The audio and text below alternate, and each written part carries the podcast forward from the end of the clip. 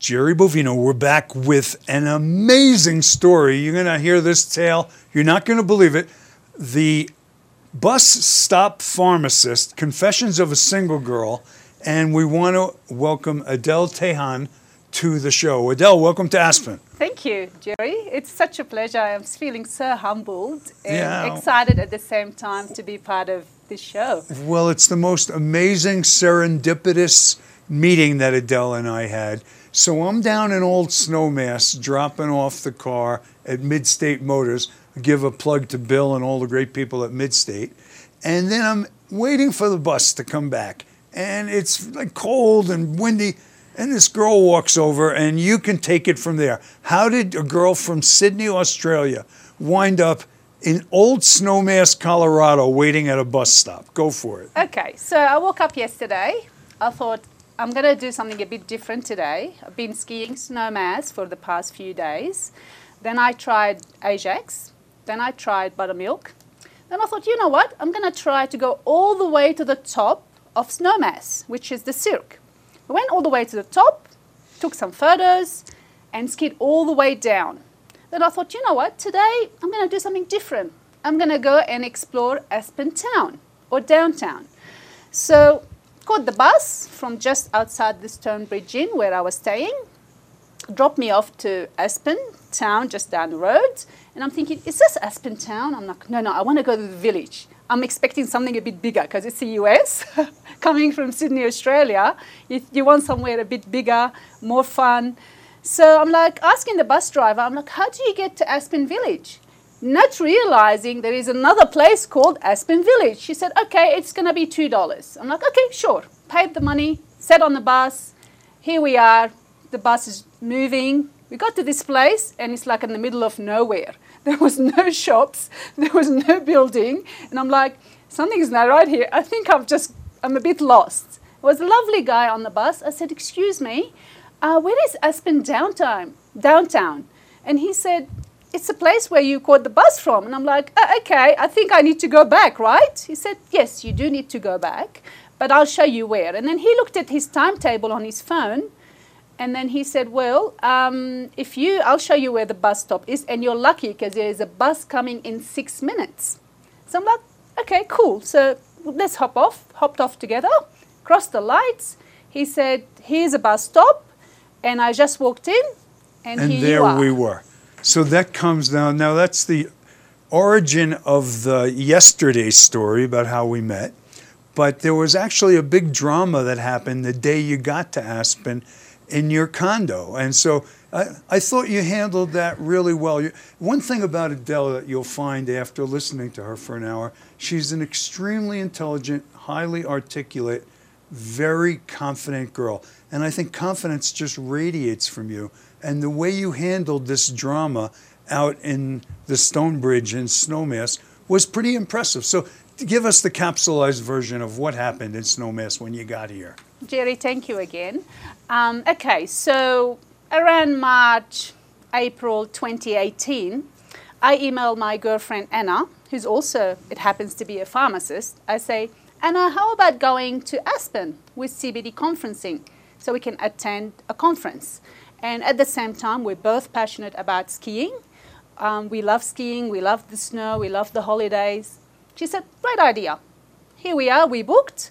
By June 2018, we paid for our accommodation. And um, I said, Well, we've got a, a unit or a condo, as you would call it, and this, the unit sleeps six people.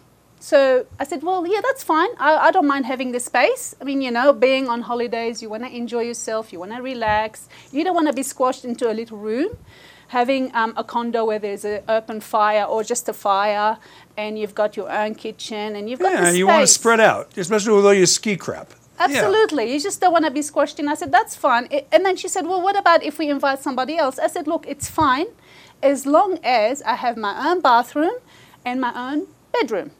She said, okay. And that was back in June 2018. Fast forward, 30th of December 2018, she sent me a text message, 6.30 a.m.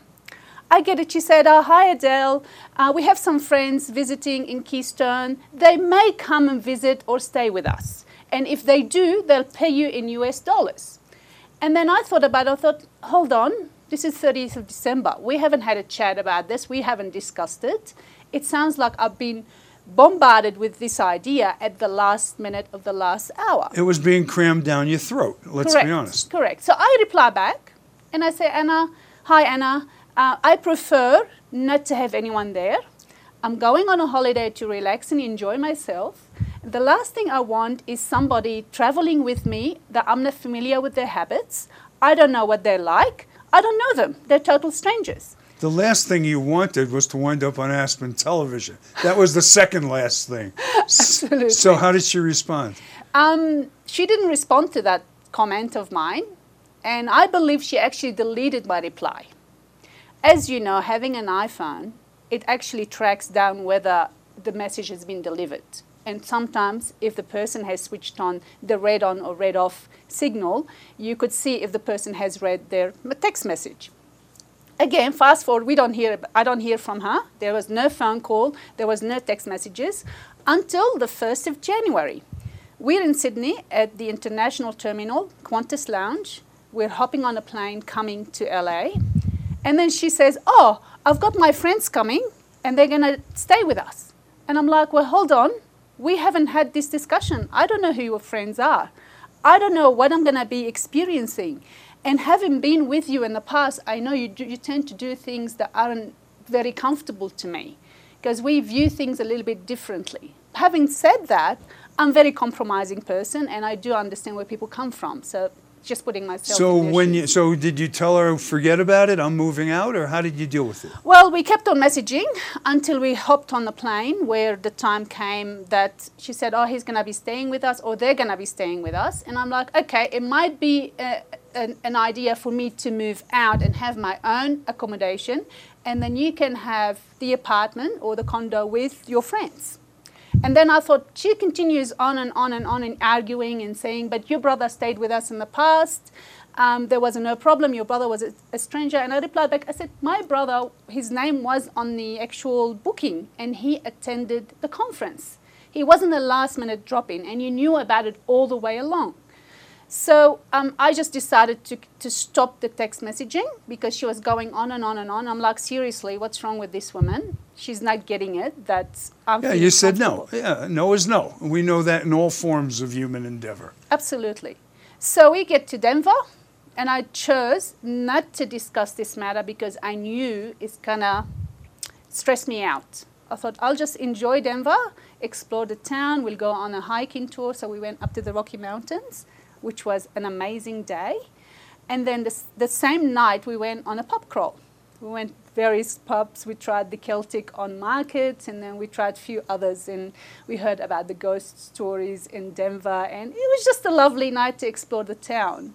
So um, fast forward, we get to Stonebridge Inn, where we have to check in, and then I get this guy coming in, grabbing my luggage, and then she says, Anna says to me, "Do you know Kim?" And I'm like, "No," and I'm thinking he's just a nice guy trying to help us. Then I go in and I check in, and then she tells the um, receptionist, Can we please have three keys? And I'm like, Well, hold on. What do you mean three keys? There's only the two of us. So she gives back one key to the receptionist. And then I'm like, Well, hold on a second. Only our names on the reservations, and I've already indicated to you I feel uncomfortable for a third If it were Brad Pitt, would you have felt differently? Well, All right, don't lie to us. no, I would have, I would have not minded if it was Brad Pitt. But there's only the but one it wasn't. Brad Pitt, right? Okay, Absolutely. There was only one Brad Pitt. There is only one Brad Pitt in the world. And, and that it- wasn't him. That's right. That So, was I mean, Brad Schmidt, who's a completely different guy. Brad Schmidt. That's it. That's in the new name. So we, we take our luggage. We go into the apartment. This person goes in. Brad Schmidt go in. I walk in. I said to Brad Schmidt, I'm sorry, you're not welcome here. Please take your luggage and leave. Then the conversation starts going on. Well, hold on. Um, there's no accommodation on the whole mountain. I'm like, well, that's not shouldn't be my problem. Why am I being penalized Right. for you being such a short-sighted person and not arranging your accommodation at the last minute? So um, I'm like, okay, well, I'm going to see the management of the Was that in the Stonebridge now? Correct. But you went. You the new place you got was in the Stonebridge. It was Terrace House, which is Okay. ma- managed by the Stonebridge Yeah, in yeah, yeah, management, yeah. so it falls under the same management. So I went back, and I described my, um, you know, uh, problem with the manager on duty. She was very kind to give me a phone number for the police. So here I am contacting the police. And you called the police. I called the police. and the police were came and what was their Police came.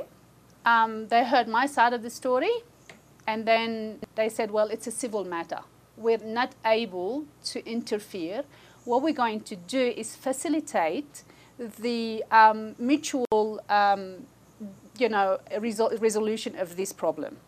We're But at the point where you were going to call the police, it seems like your friend, who you booked the trip with, would have said to the guy, "Look, it's not working out. Find a place to stay. She doesn't want you here." It's like no is no. yeah, she was very. but she very- didn't. She didn't. She was insistent that he she, he could stay and like crawl in your bed at night or whatever he wanted to do. One of her text messages to me, she said to me, "I'm giving you the courtesy to tell you they're going to be someone Yeah. staying with us." All right. Anyway, you got a new hotel room, so that's at least it worked out okay. Where Yes. you didn't have this guy who you didn't Oh, know. yeah, But yeah. it's like yeah, from nothing, you wind up with the police, and uh, it's like what a way to start a vacation. Oh, it was. So so far, how's Aspen been for you? Has it been good? Do you like it? Aspen is just beyond spectacular. Thank you. We feel that way. That's why we live here. so here's what we're going to do. I'm going to tell you, I'll give you a little prequel to the show, what it's going to be like. First of all, uh, this is an amazing person. Not only is she a black belt in Taekwondo, she's passionate about animals, about preserving the planet, and she knows a lot about dating. She's been engaged twice, and she has made a list for me over the years of all the problems that a successful woman, and that will be the thrust of our show, the problems that a successful woman has to deal with in the dating world and how the world has changed. And believe me that Adele is not the only successful woman who has been in this position. And she's made a list of the qualities in men that we're going to go through in a minute immature, insecure, stingy, damaged, addict, womanizer, and the best one is or simply clueless. You don't want to miss this show. So what we're going to do is we're going to take a short break to recognize the underwriters who very generously support us here at Grassroots Television. We always want to thank Bishop Plumbing, Heating and Air Conditioning. Andrew Sandler at Bootsy's Bootsy Bellows has been a good supporter. And we have a new supporter now, uh, Kasowitz Benson and Torres, an, a nationally prominent law firm. Uh, Marc Kasowitz is one of the most famous lawyers in the world, and he has partnered with my son David Bovino and Ron Rossi and Maria Gorecki to open an Aspen office that will bring the incredible bandwidth of a national law firm to Aspen. Uh, you definitely want to be watching for them if you have a problem because they'll be able to help you out. We take a short break. We're going to come back and hear about the black belt pharmacist, animal lover who can tell you about men. We're coming right back. Jerry Bovino, we're back with the bus stop pharmacist, Confessions of a Successful Girl, Adele Tehan from Sydney, Australia. And Adele, you have an interesting family background. Your family's originally from Lebanon. You're Christian, but you're able to trace your last name and your your uh, roots back to probably Jewish ancestry in Spain. So you're like the typical, like, tell us that story. Uh, it's an amazing thing. And your father was a chess champion. He was, yes. yeah. And so tell us yes. how. I, I'm curious, someone who has so much confidence like you and is so smart, I always want to genuinely attribute it to their f- family, their upbringing, their parents. I know my mother gave me confidence. Tell us about how your parents gave you confidence. Um, you know, one of those things, Jerry, um, confidence comes from your childhood, I think. It comes from also doing things, failing, and then succeeding, failing, and succeeding. But Failing is a big part of confidence. And one of the mistakes that most parents make, and I've made it myself over the years, is you want to keep your children from failing. But we don't learn anything from succeeding. You learn Correct. from your failures. Absolutely, absolutely. Um, but also, I was reading some books, and it, it turns out that the biggest um, factor that will help you to end up being confident is from your parenthood, from your parents, mum and dad, and the way they've raised you and how much they've loved you. So, as a child, I grew up in an extremely loving home. The mum and dad, they worked so hard, both of them together united, to make sure us children, because I'm one of four, so I'm the eldest, and I have three younger. And what are you, you? You have three brothers. I have three younger Tell- brothers. say uh, say hello to them by name now. Hello. I want to say hello to Aziz, Chad, and Roger. So- Perfect. And so you feel like your your parents had a, and they were both immigrants, right? Correct. And they came from I- Lebanon in the 1960s to Australia. My mother came in the 60s um, on, on a boat, um, like most people would come originally to any country, a new country. And yeah, she lived there for around 10 years where she worked and she bought her own property and she built her own name. And, and then um, afterwards, she went for a holiday and then she met mum, my, my dad, and uh, she got married. We were born there. And then she decided to come back to Australia where we went to schools and universities. Has Australia always been welcoming to immigrants? Uh, and what's the current? In America now, we're having a big debate about immigration. Um, Americans know that we need legal immigration. There's no debate about that. Correct. We're a country of immigrants. And Absolutely. if you weren't like a Native American Cherokee or something, you're an immigrant. That's right. And so we love immigrants. And uh, one thing I believe about America, I think we're the best country in the world at amalgamating our immigrant population into becoming Americans within one generation.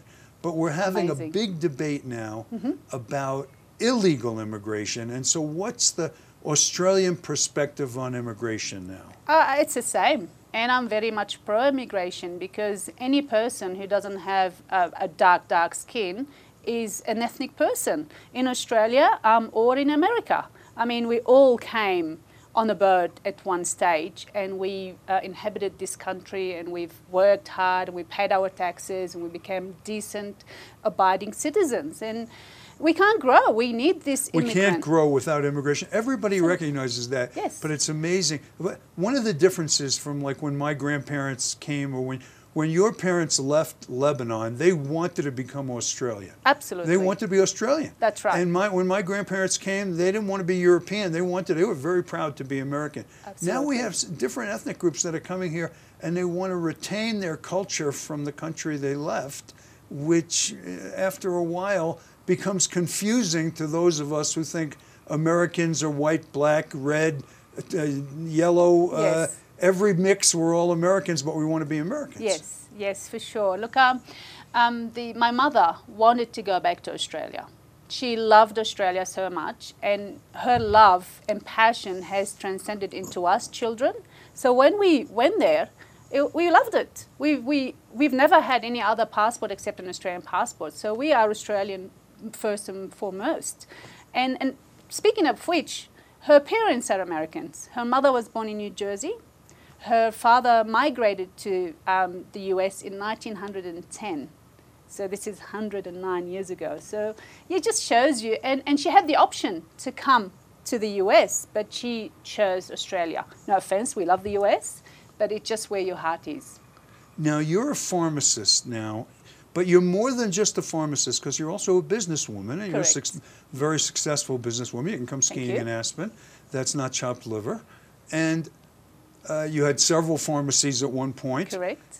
And what what do you think incentivized you to go from being a, an employed pharmacist to owning your own pharmacies? What what sparked you to do that? Okay, so I was seven years old. I was sitting between mom and dad. We were discussing what I'm going to do when I grow, finish school. And there were a few options on the table. There was either dentistry, medicine, or pharmacy. So I knew because I loved people and I loved science, I wanted in, to be in healthcare. And being in healthcare, there's a few options you could be and, you know, study and then eventually find a job and work and be in it. Now, I didn't want to spend my whole day looking into people's mouth. It's pretty depressing. Again, no offense to all the It- it would dentists be- and actually, dentists have uh, have a very high incidence of suicide because they're like in their little one millimeter, and it's like you want to tear your hair out. I know, I know, I know. So it was just okay. So no dentistry, medicine, ten to fifteen years of study. It's not to the faint-hearted. It's something that you've got to work hard for a long, long time. And it's like by the time I'll be a, a doctor, I'll be like 35 or maybe in my 30s. Okay, how about pharmacy? I'm like, this is me, seven years old. I'm going to have my own pharmacy when I There you go. so ha- that's where it started, and it's just like was my goal and finished But school. did you have the preparation from your family or from your schooling to do the business side of a pharmacy? Because there's big dollars moving through there. Correct, correct. My father was self-employed. His father was self-employed. So he was able to give you some guidance about how to run a business and track the cash and do all the stuff. It was a limited, limited uh, guidance because he was in a different type of business. Being in pharmacy is a whole different ball game. It'll take um, to to learn, study, train, get mentoring, get help. It's just not that easy to, to do it, but it's not impossible. I think if you really want to do it, you'll do it. I joked with Adele yesterday that uh, since I'm a physician, that the reason you can't read a physician's handwriting is that it's a secret code to the pharmacist which says, I got my money, now you get yours. I love it. It's, it's, it sounds terrible because we're meant to be in healthcare, so it's health and then you care.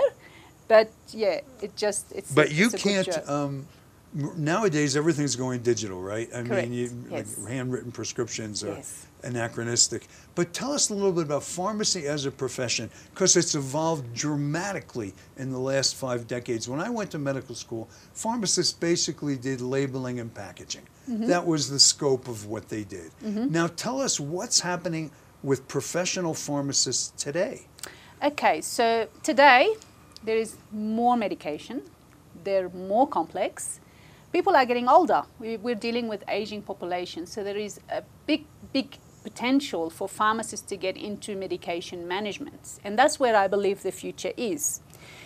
You know, getting a product is easy. So there is two parts to it: supply model or the medication management model, and that's where most pharmacists want to be because we're still healthcare professionals.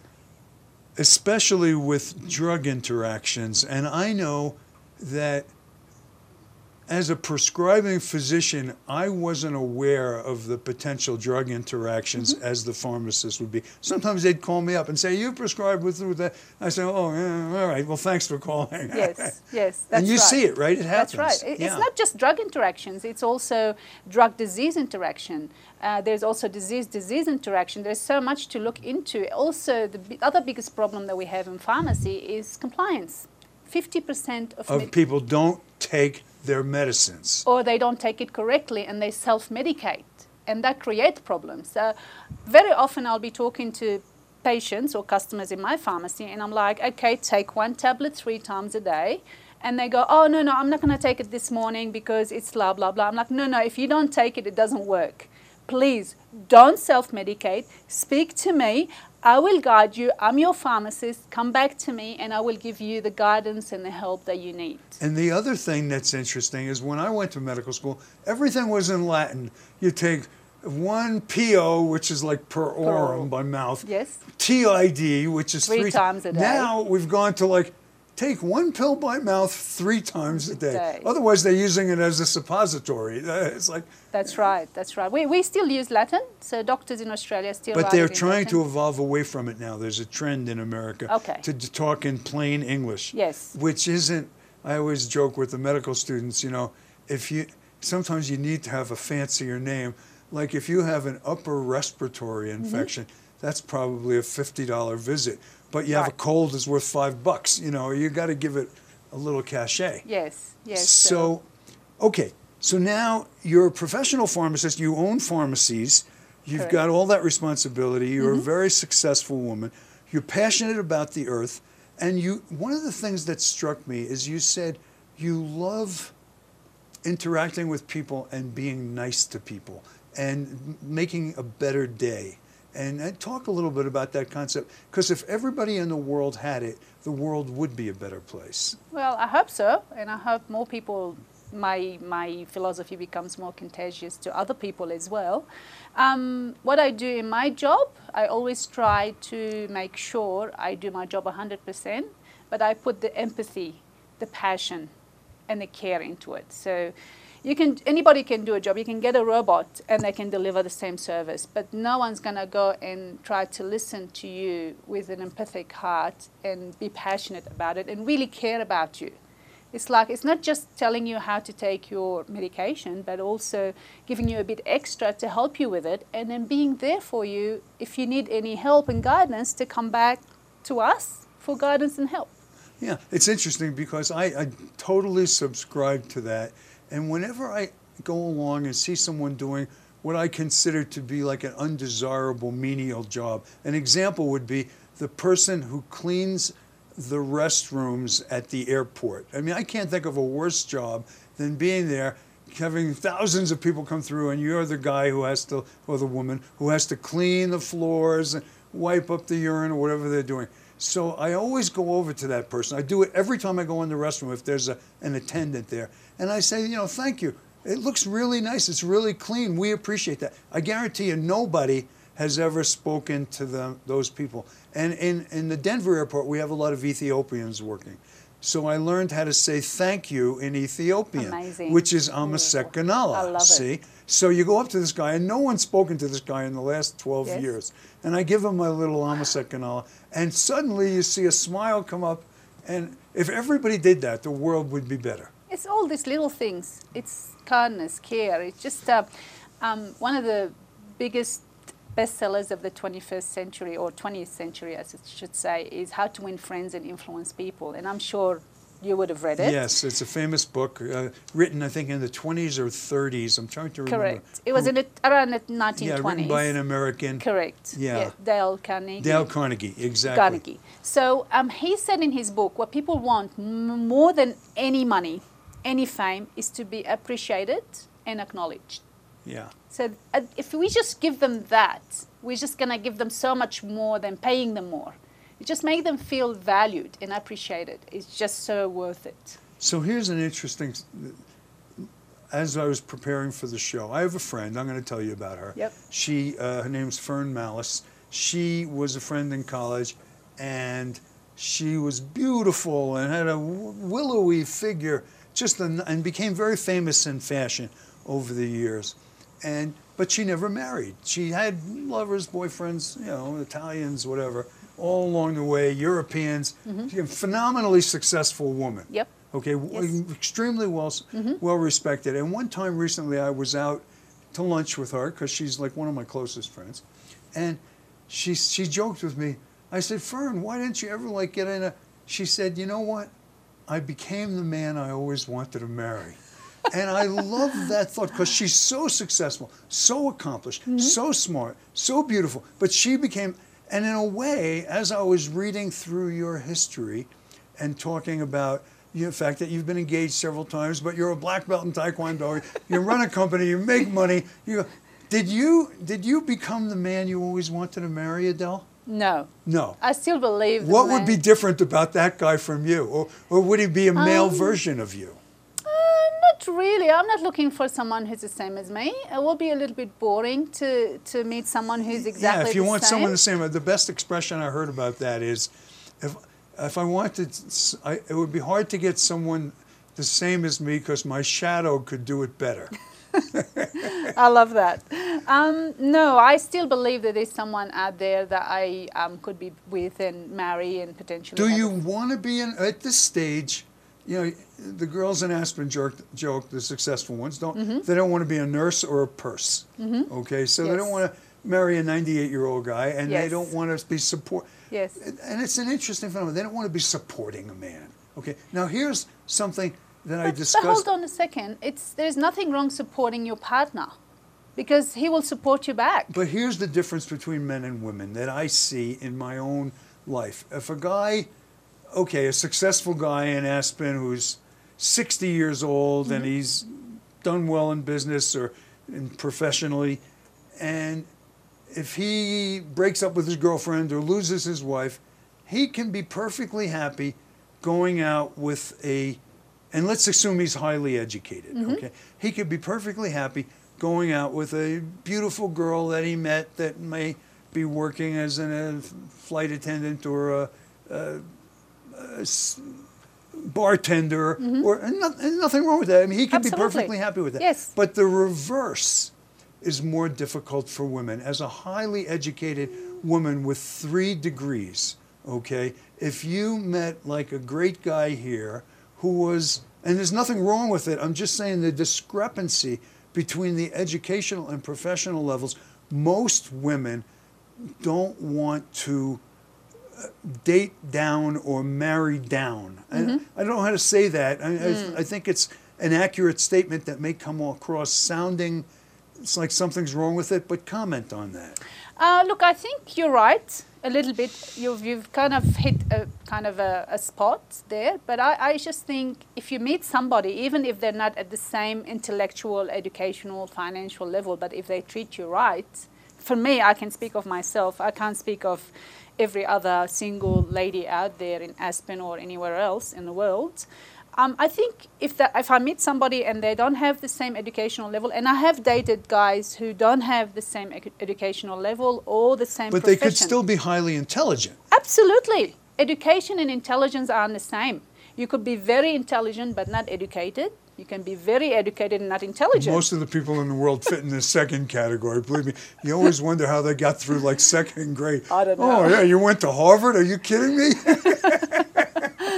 Given Harvard a bad name when this happens, which is not really fair. But yeah, it just. Um, I, I have dated guys. Actually, as a matter of fact, last night I had one of my ex-boyfriends who we were nearly getting engaged, and he messaged me and he's wishing me a happy new year and saying, "I love your photos in Aspen and uh, how is the snow? How is the skiing?"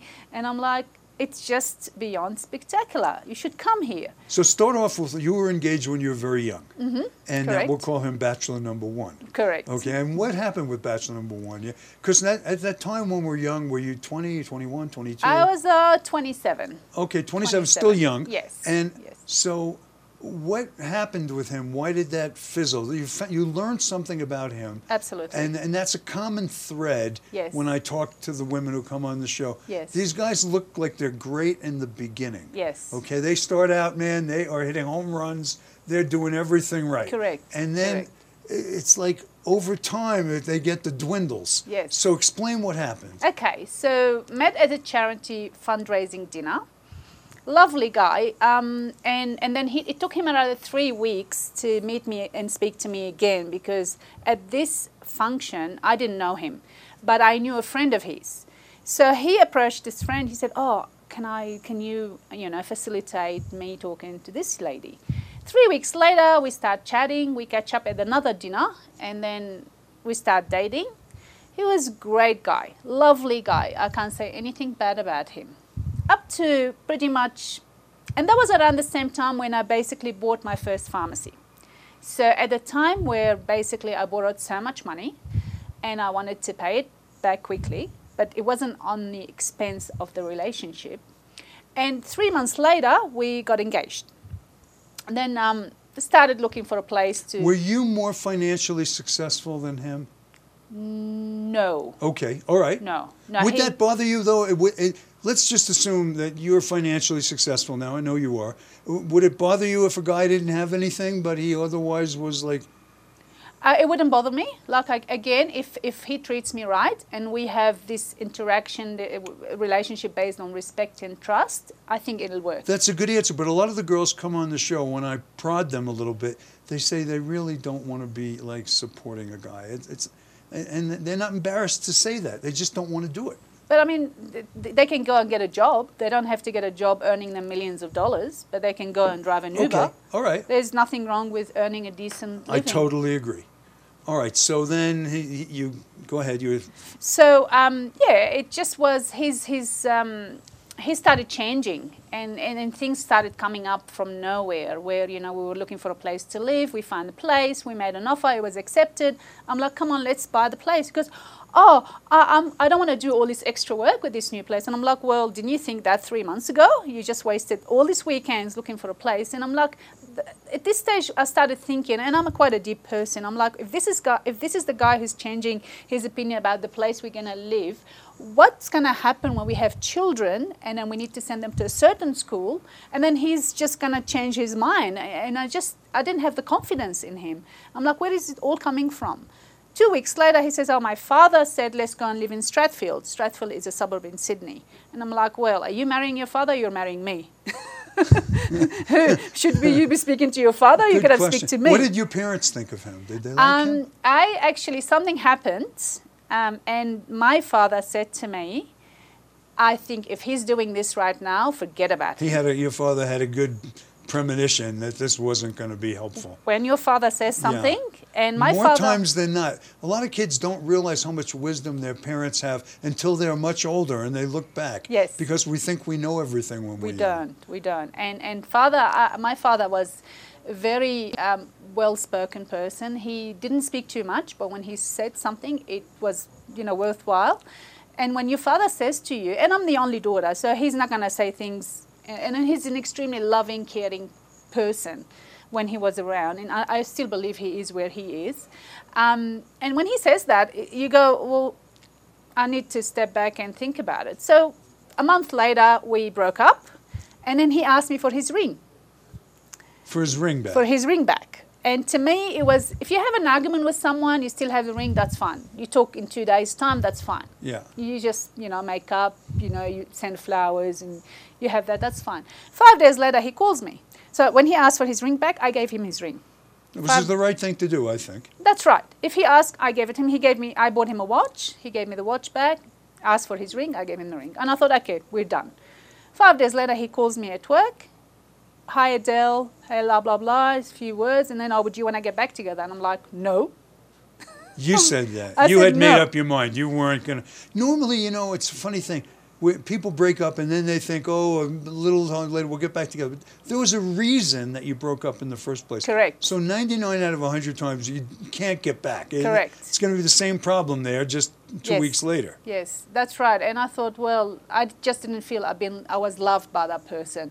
And, And- then since then, now you were engaged a second time, Correct. who we'll call Bachelor Number Two. Two. Hmm Yes. So. Tell us about Bachelor Number So, Two. Bachelor number two, we met at work. Um, he practiced, he was a psychiatrist, and he had. They're all crazy, by the way.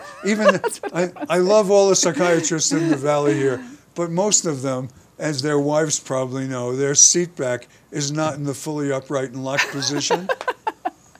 Well, yes, I had to learn this the hard way. Um, initially, I was a bit kind of hesitant to date him, go out with him. And, um, and then- because he was a psychiatrist, or no, no, no, not at all. He, he, when I first met him, I was living with this other woman. They weren't married, so they were de facto. And to me, is if you're with somebody, I'm not interested. I'm not going there.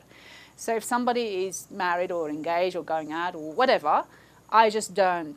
I'm just not interested. Going. There's plenty of other guys out there that potentially you could, you know, meet and Plenty of fish in the sea. It's even a website. that's right. So um, yeah, initially, um, then he broke up with that person, moved out. Eight months later, he started chasing me. He wanted to go out with me, and I'm like, I don't know what you want. Like, I think we're on a different. And, and to me, if someone lived with somebody, if, if a guy lives with a woman for a long time, and they don't get married, it's just there's something not right there.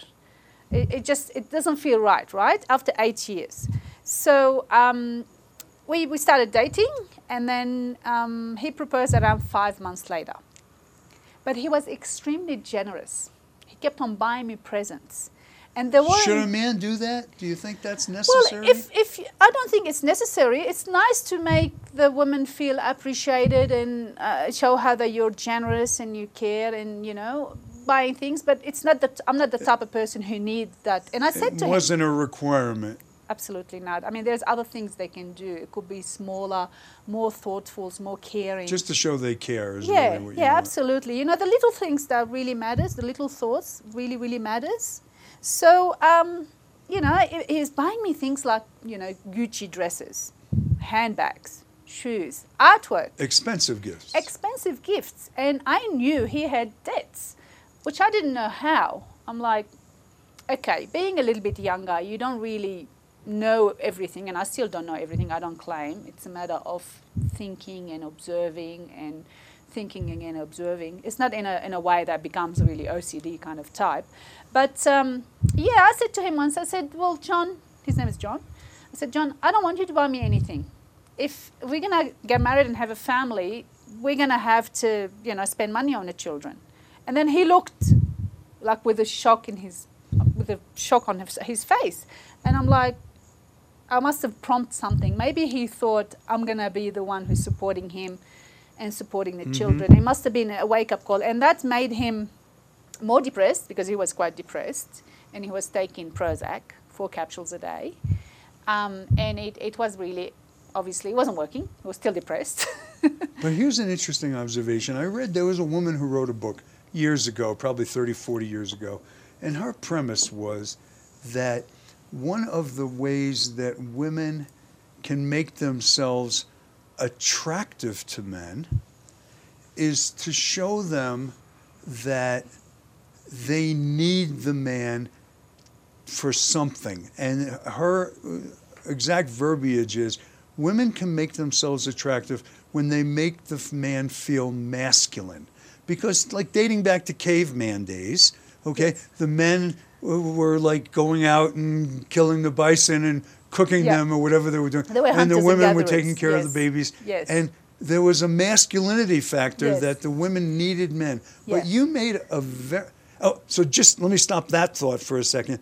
You basically don't need a man, and not just you. Yes. I'm talking about the modern, educated, successful, intelligent woman. Yes. No longer needs a man. That's right. Okay. That's you right. can do perfectly well on your own. Yes. And but have we lost something in that magnetic attraction between the sexes when it's clear to the guy that you don't need him for squat? You may want That's to be right. with him, Yes. but it's not a need anymore. Correct, correct. So our societies have changed. Um, women and men don't actually need each other from a financial or survival point of view. And you alluded to that in our preparation for the show. Yes. And I liked the way you said it. I thought it was brilliant. You said, we no longer need each other for our basic needs, Correct. which are readily available. Talk about Yes, that. Yes, so we, we really, and, and at times we, we don't need to go and plant in the fields and we don't need to go and hunt and gather to survive. What we seek these days, in my opinion, is the fulfillment, the emotional, companionship, spiritual. We get that from the, having the right person next to us. We, we get that sometimes from our friends, from our families. But I think if we're seeking a partner to share life with, this is the biggest thing that people are missing out. And I think we're, we're at this stage in our lives because societies have evolved, uh, women have evolved, our roles changed, men's roles changed. It's confusing to the men as well. I, I, we could spend two days of shows on this subject. Yes. That all of our traditional role models have been so turned upside down. Sure. In America, we can't even figure out which bathroom to use. Okay. Well, not- if I'm there is a line on the up. ladies' bathroom, I go to the men's. we have transgender bathrooms. We have every kind of There's bathroom. nothing wrong here. with that. That's so right. everybody's role has been, which had been divine, defined for millennia, Mm-hmm. and suddenly we're all unsure whether whether the men should be more caring and soft-spoken and address our feminine side, Mm. and whether women should be more outspoken. And much of society isn't prepared for that. You know, if a man in the boardroom is dynamic and he, well, they say he's a man, he's got balls. Yes. If it's a woman, what do they say? She's a bitch. That's right. So- Unfortunately, it's, so it's it's, like we, we haven't really grown up yeah. to the changes in society yet. We haven't. It's it's we're slowly morphing into that. I mean, it's just exactly what you said. If a woman is, you know, loud and she knows what she wants, she's bossy.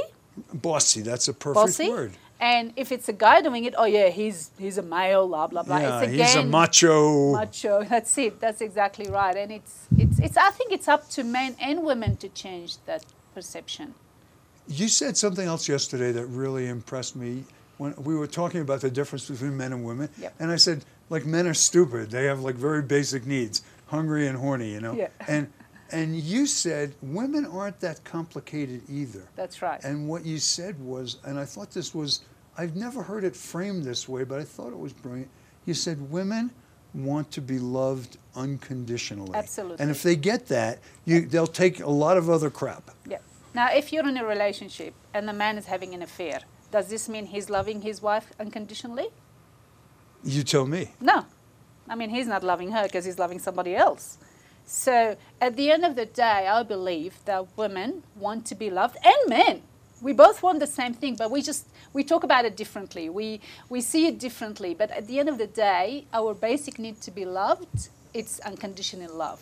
So are you dating now? You have any no, I'm not dating right now. I potentially I- could be dating when I go back home. Uh, Have you tried online dating? I have tried online Which dating. sites have you used? I've used uh, Bumble. Bumble is a good one. Yes. Explain to the viewers who don't know how the Bumble model works. Okay, so it's it's a similar framework to um, Tinder. So i you select the person based on their looks, but now it's it's actually evolving because you can choose. Um, you can read a little bit about them, but it, it you just know of the person. You don't know the person, and you can go yes or no. You select the person, and then it's up to the lady to initiate the conversation. Is that a good thing? Tell me that. I think yes and no. I think it's good. I feel comfortable with it um, because I'm a busy person, so I'm not on this platform the whole time, and I'm constantly using it. But um, I had a friend of mine, uh, my my housemate. She said, "Oh, there's a new app you should try. It's called Bumble." And I'm like, "Okay, Bumble." And I'm like, went and googled it. And I'm like, "Okay, it's an app. You just download it from the app store, and you just create, and it link into your Facebook profile. So it kind of got a bit of solid information in there. Depends if you've inputted your information originally into Facebook Correctly. correctly. If Age 24. age. Yes, that's right. If I mean, you know, you look at some people, you go, "Oh, you don't look 50, you look like 80," and uh, you know, it, it- you just get to learn that. And I'm like, "Why have you got your whole face covered, etc., etc." So, yeah, it, it's quite interesting. I've met few people um, through that app when I had the chance to interact with them and organize a coffee dates, but nothing really eventuated. But the other thing is, Bumble, once again, is one of these newer age things. Historically, from when like I was a kid, the man asked a girl out.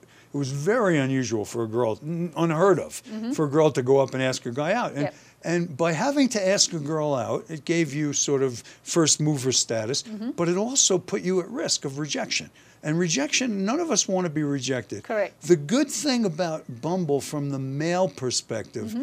is if the woman initiates, it takes away that potential rejection. Correct. Make the guy feel a bit more comfortable with the interaction. Now, it comes this, this ha, the whole concept of a man asking a woman out because biologically speaking, the male is the aggressor in nature. That's, this is why women are the more gentle, softer. Biologically speaking, that's Correct. 100% true. Yeah. So if you look at the animal kingdom, the one that look the best are the males. The lion, Right, Yeah. of course. the peacock. the Right. big- Yeah, so it's all they're all the males that look the best. The females don't look as attractive because they know the male's gonna, you know, to ensure the survival of the species, they've got to follow the female to ensure that. So, and that's where, and, and at the end of the day, us human, Homo sapien, we're still animals with a big brain. We are. With a massive grey matter. We think too much. We're a little bit complex, but we all want the same thing at the end of the day. So, okay, now we're going to go through your list of the things in men that you've found you just can't get the right balance of. so let's start with um, immature. Mm-hmm. What percentage of the like in Aspen, it would be 100% immature because we're all Peter Pans here. We came here because we don't want to grow up, see? Mm-hmm. So, but what percentage of the men that you meet are actually mature? I would say around 20%. Okay, that's not too bad. It's not too bad. All right. Yes, yes. And uh, insecure. I think we all have insecurities, Adele. It's, it's about getting this balance right. It's hitting the sweet spot. You know, It- no one's perfect. I'm not perfect. You're not perfect. No one's perfect. But you know, getting in between to be into this balance, having a bit of insecurity is not a bad thing because it allows us to try to move out of insecure zone.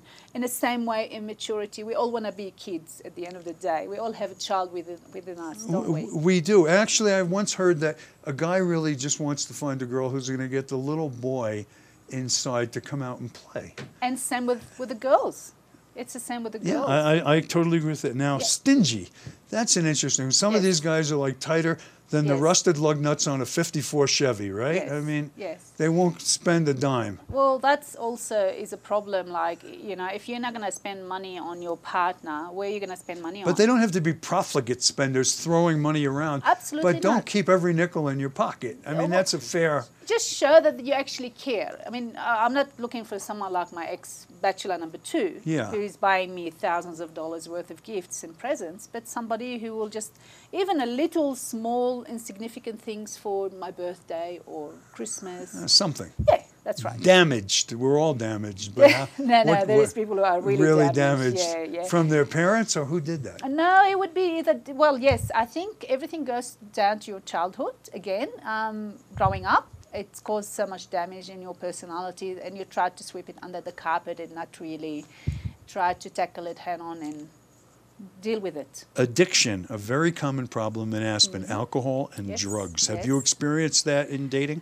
Um, not to that extent. Being a pharmacist, I could actually detect it, and I'm somebody who tried to help and treat people with various type of addiction. But addiction is actually very high in pharmacists Mm-hmm. because they have access to, you know, prescription drugs. if they get caught. Unless until they get caught. Womanizer. Talk Yes, about that one. yes, uh, You've had that. I've had that. It's a Was that was infidelity important to you? Was that it's an very important? yes, because at the end of the day, I don't want to get STDs from that person.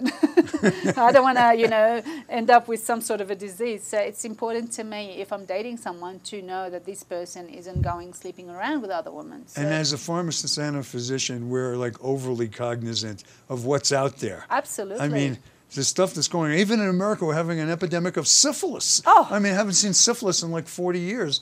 I mean, it's back. Yes, yeah, it's not just in America; it's everywhere. Heterosexual male are getting more um, STDs. HIV is on the rise, um, and this is within the, the you know heterosexual males. Yeah, but even the things you don't think about, chlamydia, HPV, herpes, I mean, it's, Absolutely. Yeah. I mean, who wants to go and get a STD? Really, no, last thing on my mind. no, nobody that I know. But the best one is simply clueless. Yes. That's, yes. Some of the guys are just like inept. Uh, just like, you know, where have you been? You know, 45 years old, they don't know what they want in life. They still, I'm not, haven't thought about it. I'm like, if you haven't thought about it at 45, when are you going to do it? When you're like 85? exactly. It's never going to work. Well, you've been an amazing guest, Adele. Adele is a professional pharmacist. She owns pharmacies. She's a black belt in Taekwondo. She uh, she has her her act together. I would say that for sure. Highly intelligent. I, and you just uh, like a wonderful girl. And I just hope that you can find. If you could find a man that was half as good as you, you'd probably be happy with him Oh, because he- there, there's just not that much great guys out there. There are great guys. Oh, don't say that. I hope there is. There, well, most of these guys are, as I told you, Frank Lloyd wrong. But um, you're, you're, it was really fun to have you here in Aspen. I hope you come Thank back you. next year with your family. Thank you, hopefully. If any of you guys out there fall in love with Adele, email me at aspenracer at AOL and I'll send her your picture. And we will see you next week.